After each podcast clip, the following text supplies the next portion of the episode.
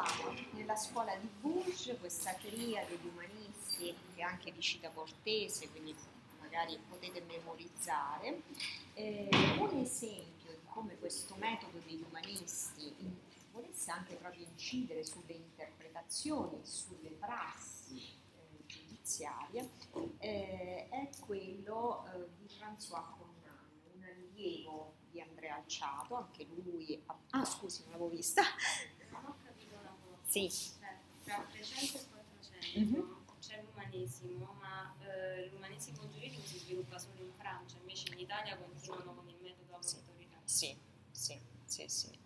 Chiaramente, diciamo, alcuni ehm, giuristi italiani o comunque esponenti del Mosso Italicus Iura Docendi si aprono anche a spunti, tendenze dell'umanesimo giuridico, cioè la distinzione non è così drastica come la stessa storiografia a volte eh, ha voluto presentare, no? Eh, effettivamente sono due metodi diversi, due scuole diverse, la scuola dei commentatori e la scuola culta, ma naturalmente diciamo, c'è anche un dialogo tra questi giuristi. E non dobbiamo ecco, quindi estremizzare.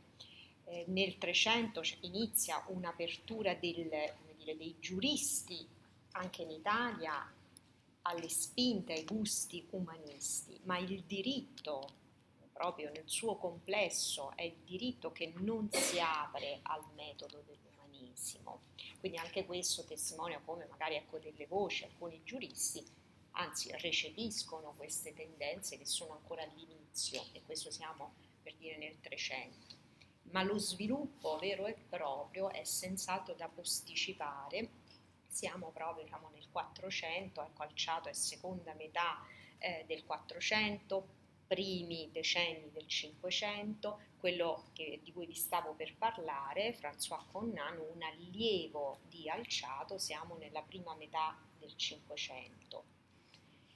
Non so se ho risposto, mi dica eh, se, se non è chiaro. Sì, cioè, ero perché prima avevo sollegato Petrarca al fatto che nonostante fosse umanista comunque continua ad utilizzare il metodo autoritate, questo perché, Ah, no, aspetti, I- sì, finisca, mi scusi. questo perché il diritto si aprirà dopo Mhm. all'umanesimo, quindi nonostante l'umanesimo inizi a prendere Mhm. piede, ci sarà uno sviluppo successivo. Sì, sì, questo sicuramente, è verissimo. Il caso, l'esempio che vi facevo del Petrarca ehm, voleva mostrare come si percepisca subito eh, la criticità del metodo dei commentatori, cioè nella sua critica voler studiare il diritto senza la storia c'è l'intenzione di mettere in rilievo come questo diritto, ormai questa dottrina si sia completamente allontanata dalla portata storica del testo giustinianeo. Petrarca, diciamo, in, questo, in questo caso questa critica eh, non voleva essere, cioè è una critica di metodo, ma non nello specifico, come dire, in un'opera, no, questo no. E, però esattamente quello che lei ha detto dopo confermo che ha, che ha inteso bene, sì sì, assolutamente. E, quindi vi dicevo, François Connan, un allievo di Alciato, un esempio per esempio del metodo ehm, è la sua teoria eh, del sinallasma, cioè lui riflette sul significato dei contratti eh, e parte dal valore semantico della parola greca sinallagma per dire cosa? L'efficacia di un contratto non, è- non dipende in realtà dal consenso, dalla manifestazione del consenso. Mi dice anche perché allora anche i patti nudi dovrebbero essere vincolanti, ma bensì questa efficacia vincolante dipende dalla reciprocità che ci deve essere tra le prestazioni, come se a valere è lo scambio delle prestazioni, cioè alla luce di una giustizia, di un'idea di giustizia che deve essere correttiva, che deve ristabilire l'equilibrio delle prestazioni tra le parti, allora anche il contratto prevedendo diciamo, una prestazione, diventa vincolante perché chiama l'altra prestazione in un equilibrio tra le parti. E tutta questa riflessione che come dire, mira un po' smantellare l'idea invece di principio consensualistico, quello che noi conosciamo bene, cioè l'idea che lo scambio dei consensi determini l'efficacia vincolante.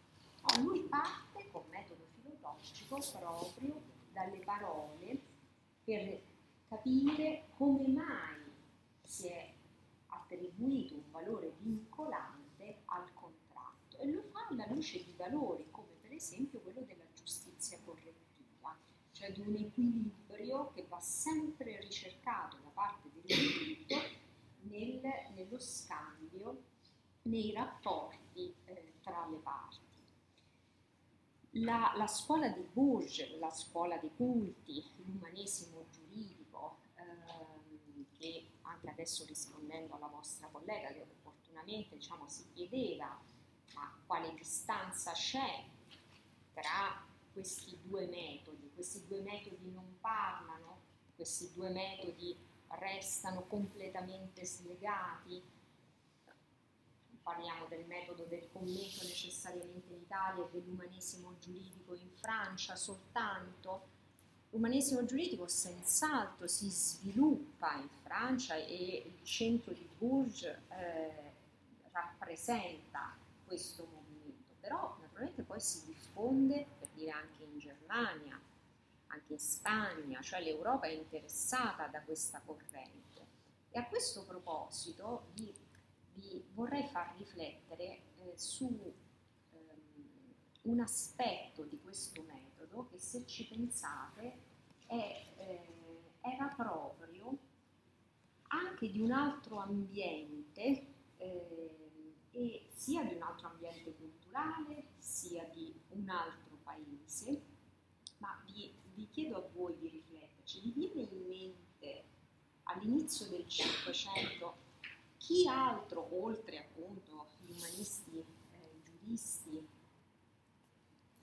mm, si approcciò alle fonti pensando che il contatto con la fonte dovesse essere diretto, senza intermediari, intermediari in senso lato, no?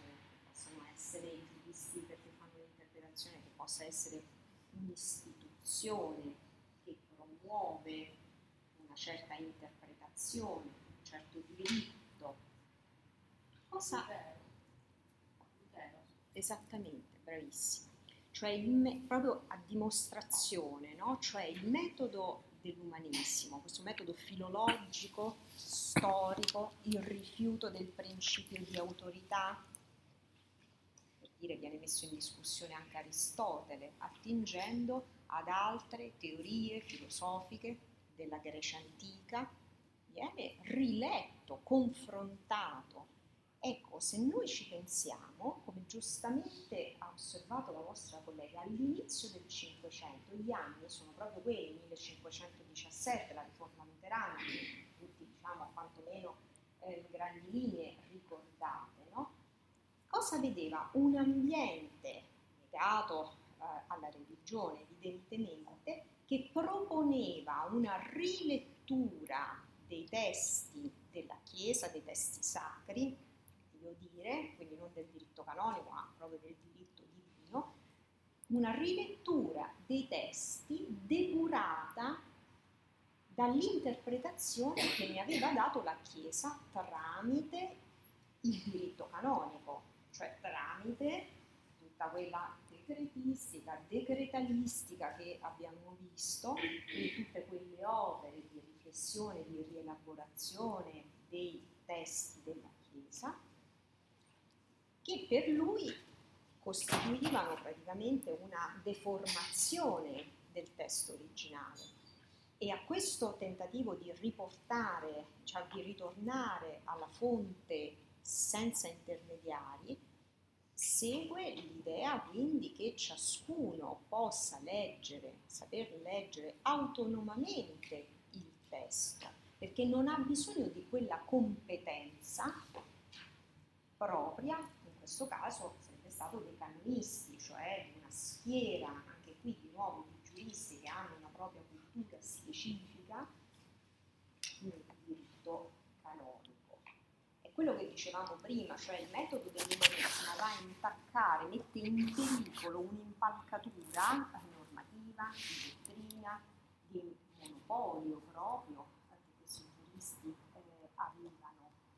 E l'ambiente proprio eh, della riforma protestante mostra come questo metodo valesse un po' in tutti i campi, cioè non è che era, eh, noi qui parliamo di questo è il, corso, il nostro ambito, però questo metodo interessava anche fonti di natura diversa, le, per esempio le sacre scritture, pensate a Erasmo da Rotterdam, il quale, eh, anzi la ringrazio per questa domanda, se pensate Erasmo da Rotterdam era eh, proprio diciamo, fu ammirato dai doppi perché filologicamente seppe ricostruire il testo dei Vangeli, cioè aveva proposto una ricostruzione filologica del testo autentico diciamo, dei Vangeli. Quindi un, un metodo che nell'ambito per esempio degli studiosi delle sacre scritture fu assolutamente adottato e recepito